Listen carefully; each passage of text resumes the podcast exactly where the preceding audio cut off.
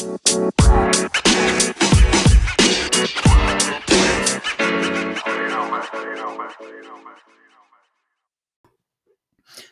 bij de Sterdiëtisten podcast. Hier vind je informatie, inspiratie en motivatie over voeding, gezondheid en alles wat ermee te maken heeft. Mijn naam is Klaas de Jong en dit is de eerste aflevering met als onderwerp Hoe kan ik afvallen bij mijn buik? Heel veel mensen die willen graag afvallen bij hun buik en dat kan zijn om heel veel verschillende redenen. Heel veel redenen die ik terughoor bij mij in de praktijk, dat is, uh, ik vind mijn buik niet mooi. Het zit, zit mij in de weg. Als ik bijvoorbeeld bij veters ga strikken, zit het in de weg. En daar baal ik van. Of sommige mensen die schamen zich voor hun buik. Ze hebben constant het idee van uh, ik moet hem inhouden of ik uh, krijg er commentaar op. er zijn ook mensen die durven niet meer naar het zwembad of naar het strand. Want dan moet ik in een, in een zwembroek of badpak of bikini. En dat durf ik niet. Dus mensen schamen zich er ook voor. En er zijn ook heel veel mensen die van hun buik af willen vanwege gezondheidsredenen. Want het is gewoon bekend dat een, het hebben van een grote buik ook gezondheidsproblemen kan opleveren. Welke gezondheidsproblemen dat zijn, dat hangt er ook een beetje vanaf van waar het vet zit in de buik. Want je hebt namelijk uh, twee typen buikvet.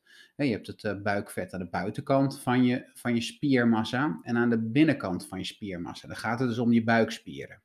Dus aan de binnenkant van je spiermassa, dan zit het eigenlijk om je organen heen. Het wordt ook wel visceraal vet genoemd. Um, en dat is eigenlijk de meest gevaarlijke van de twee. De andere is dat het vet voornamelijk over je buikspieren heen zit, zeg maar tussen je buikspieren en je huid in. het viscerale vet, dat heeft een aantal ook gezondheidsnadelen.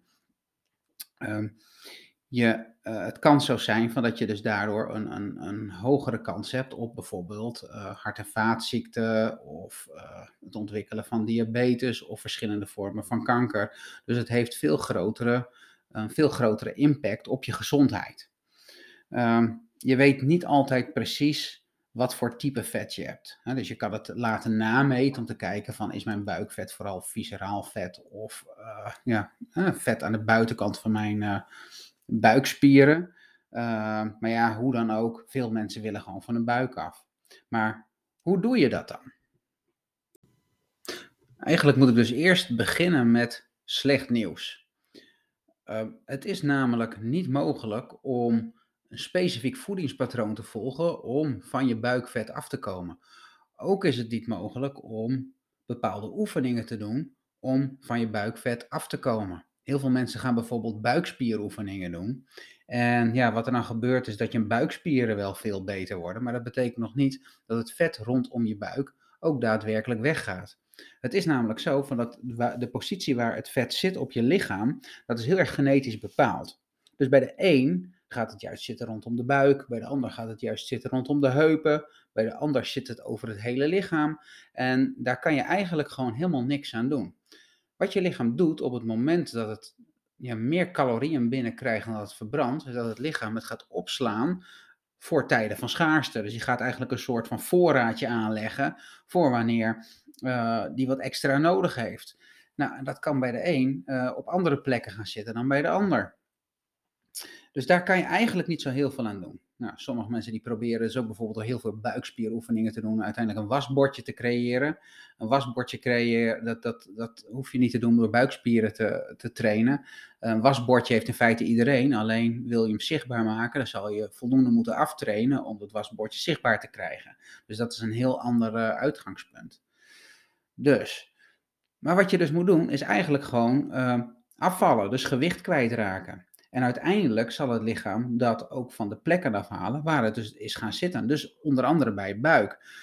Dus je kan niet specifiek een bepaald dieet volgen om van je buikvet af te komen. Maar het is wel van belang dat je aan de slag gaat met afvallen. Want door af te vallen gaat het uiteindelijk ook bij je buik weg. Om gewicht te verliezen kijk ik altijd naar drie pijlers. Die drie pijlers zijn, dus de eerste is voeding, Tweede is beweging. En derde is een goede gemoedstoestand. We lopen ze alle drie even, even bij langs. Dus eerst kijken naar de voeding. Bij de voeding is van belang dat het voedingspatroon gezond is. Dat is belangrijk, een gezonde voeding. En de hoeveelheid calorieën die erin zit, moet minder zijn dan dat je verbrandt. En meestal adviseer ik om zo'n 500 calorieën lager te zitten dan wat je behoefte is. Dus stel, je, je verbranding zit per dag gemiddeld op 2500 kilocalorieën. Dan adviseer ik meestal om rond de 2000 te gaan zitten. Dus ongeveer zo'n 500 eronder. Uh, als je het natuurkundig gaat bekijken, wat zit er in 1 kilo lichaamsvet? 1 kilo lichaamsvet bevat 7000 kilocalorieën aan energie. Dat betekent dus dat als je dus per dag 500 kilocalorieën minder binnenkrijgt dan dat je verbrandt, je na twee weken ongeveer een kilo vetmassa kwijt bent. Nou, dus dat is dus pijler nummer 1. Gezonde voeding met net iets minder calorieën dan dat je verbrandt. Pijler nummer 2 is lichaamsbeweging. Lichaamsbeweging is altijd belangrijk. is eigenlijk voor je, voor je hele lichaam. Uh, maar niet alleen voor, uh, voor je gewichtsbeheersing, maar eigenlijk gewoon voor je spieren, voor je gezondheid, voor je gemoedstoestand. Eigenlijk voor alles is bewegen belangrijk. Op jonge leeftijd, maar ook zeker op latere leeftijd. Altijd is belangrijk om goed te bewegen. En per dag zou je dus het beste ongeveer een uur kunnen uh, bewegen. En dan kan je gewoon denken aan dingen als wandelen, fietsen of ja, gewoon de, de dingen die je dan extra doet bovenop wat je dagelijkse bezigheden zijn. Dus als je bijvoorbeeld denkt van, nou ja, goed, ik ben al aan het bewegen op het moment dat ik het stofzuigen ben. Nee, dat zijn de standaard dingen die je normaal gesproken ook al doet. Die tellen er eigenlijk niet bij mee. Je zal echt even de, de, ja, de wandelschoenen aan moeten trekken en even een flink stuk moeten wandelen. Of twee keer een half uur. Of uh, de fiets pakken en een uh, stuk gaan fietsen. En wat ook belangrijk is, is om twee tot drie keer in de week aan sporten doen. Dus jezelf echt even in het zweet werken. Dat is echt heel belangrijk. Niet iedereen vindt het leuk, maar probeer iets te zoeken waar je, waar je lol aan beleeft. En dan ga je er met gemak ga je erheen. Heel veel mensen zeggen, ik ben geen sportschooltype, ik vind het niet leuk. Nee, als je de, de, geen doel hebt in wat je doet, en je gaat daarheen omdat je een abonnement hebt, ja, dan is er inderdaad niks aan. Maar ga je iets, iets zoeken, iets doen wat je echt leuk vindt om te doen, bijvoorbeeld uh, tennissen, want daar is het gezellig op de tennisvereniging, en dan kan ik wat met mensen bij kletsen, dan ga je erheen omdat het echt leuk en gezellig is. Dus het is belangrijk dat je iets aan beweging, aan sport doet, wat jij leuk vindt om te doen.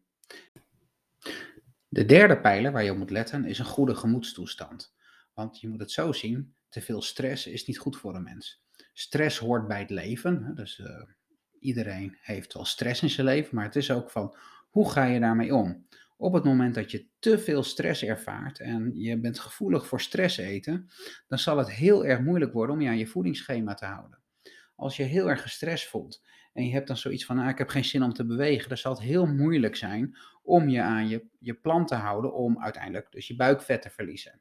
Dus het is echt van belang om ook te kijken naar wat kan ik doen om mijn stress te verminderen. Mensen die te veel stress en te veel dingen aan hun hoofd hebben, daar lukt het niet bij om een goed voedingsplan te volgen. Dan kan je het beste je eerst focussen, eerst richten op het reduceren van je stress. Nou, hoe kan je stress reduceren? Dat is voor iedereen weer anders. Dus de een die vindt ontspanning door het kijken van leuke series op tv, de ander krijgt juist ontspanning door te gaan wandelen in de natuur, de ander die krijgt weer uh, uh, rust door um, een koptelefoon op te zetten met je favoriete band, ik noem wat. Of um, je gaat bezig met een bepaalde hobby of handwerken, maar je moet iets vinden waar je rustig van wordt en tijd voor jezelf, zodat jij je kan richten op je stress om die te verlagen. En um, wat ik ook heel vaak hoor bij mensen is van ja, maar ik heb geen tijd om uh, om te besteden aan mezelf. Ik moet zorgen voor die en die en die. Dan geef ik ook heel vaak gewoon het, het voorbeeld van als je in een vliegtuig zit. En je krijgt altijd instructies van de stewardessen op het moment dat, uh, dat de vliegtuig gaat vertrekken. Hè, wat te doen bij, bij een ramp. Dan zie je dus eigenlijk van um, op het moment van dat de luchtdruk wegvalt. Dan komen de zuurstofmaskers naar beneden. En er wordt er altijd bij gezegd van op het moment dat jij een zuurstofmasker, dat je zit naast een kind, doe dan niet eerst het zuurstofmasker over uh, de mond van het kind heen, maar doe hem eerst over jezelf en dan over de mond van het kind heen. Waarom? Als jij wegvalt, kan jij dat kind niet meer helpen. Nou, zo is het dus ook met stress en constant zorgen voor anderen. Als je, de, als je geen tijd kan vrijmaken voor jezelf om te ontstressen, omdat je er constant moet zijn voor anderen, en dan ga je op een gegeven moment dezelfde ronde door, dan kan je ook niet meer helpen voor die ander. Dus zorg altijd, maak er prioriteit van om uh, leuke dingen te doen voor jezelf, zorgen voor ontspanning. Uh, het is belangrijk ook om voor jezelf te zorgen. Het is niet egoïstisch. daar moet je af en toe gewoon tijd voor nemen. dat, is, uh, dat is gewoon zo. Tot zover de eerste aflevering van de Ster Diëtisten podcast.